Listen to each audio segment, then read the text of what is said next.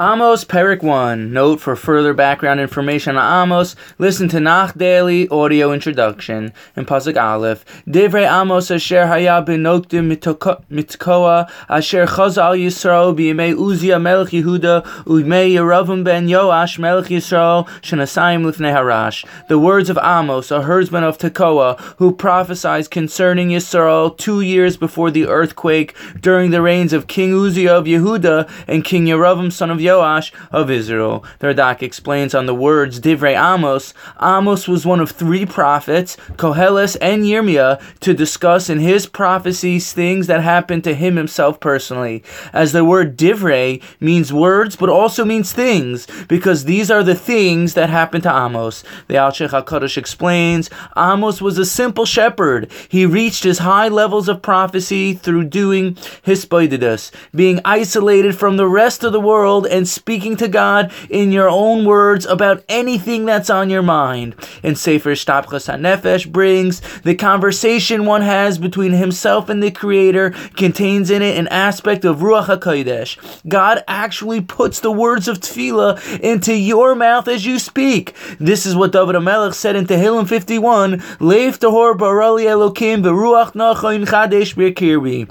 Fashion a pure heart for me, O God. Create in me a steadfast spirit. When a person sits with a pure heart in front of God, then God creates a ruach inside of him. These are the words of hisbodedus, personal prayer that come through one's lips. Rashi and Radak explain the earthquake is reference to a great earthquake that occurred when King Uzziah, a non-Kohen, entered the Beis Hamikdash to bring the incense offerings, something that was only done by a Kohen. In Pasuk Beis it says, Vayom Hashem Mitzion Yishag Mushalayim Yitain Kolo. God will roar from Zion and shout out from Jerusalem. Amos prophesies there is going to be a great drought, and all the pastures will dry up from lack of rain. The Navi now turns its attention to how Hashem is going to punish the nations of the world.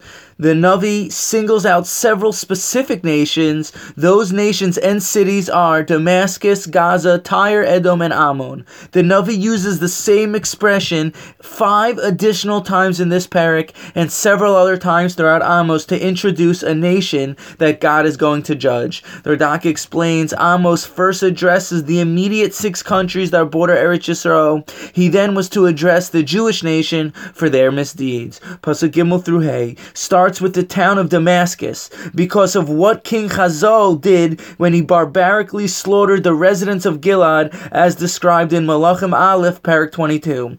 Therefore, God is going to set fire and destroy the house of Chazael for what he did, as it says in Pasuk Gimel, Ko Omar Hashem al shlosha pishay demesek val arba lo shivenu al dosham bechatzros as Gilad. This is what God said, For three sins I could pardon Damascus, but for four will not pardon, because they crushed the Gilad with metal threshing tools. The Meforshim explain the three sins is reference to the three most severe sins in the Torah of idolatry, sexual immorality, and murder. Rashi explains, based on the Gemara in Yoma 86b, that Hashem will be willing to look, look away up to three times when a person does a sin, but after the fourth time, he won't look away anymore. But Derech Musar, perhaps one can say, based on the Gemara in Kedushin 70 72b, when a person keeps on repeating a sin, he starts believing it's actually permissible to do it. Perhaps this is what is meant by the phrase, for three sins I will pardon, but for the fourth I will not.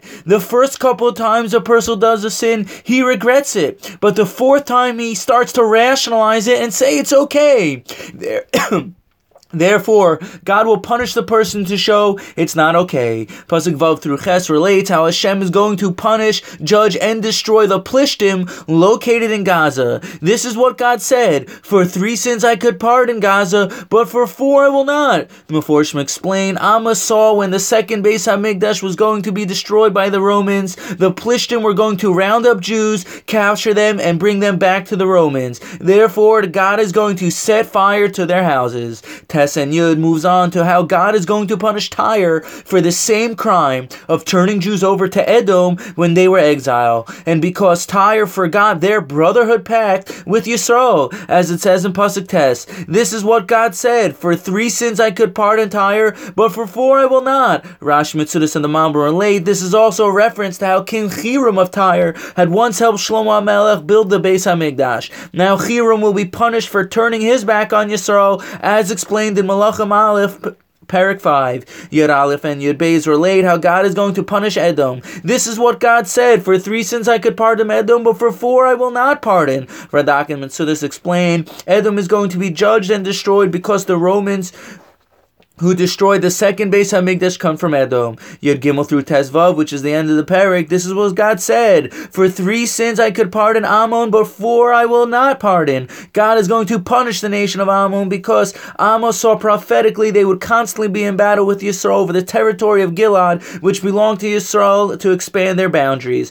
When Ammon would go to war, they would literally rip open the stomachs of pregnant women. Therefore, they will be set on fire and sent into exile. That's the end of the parak. Thank you for listening and have a wonderful day.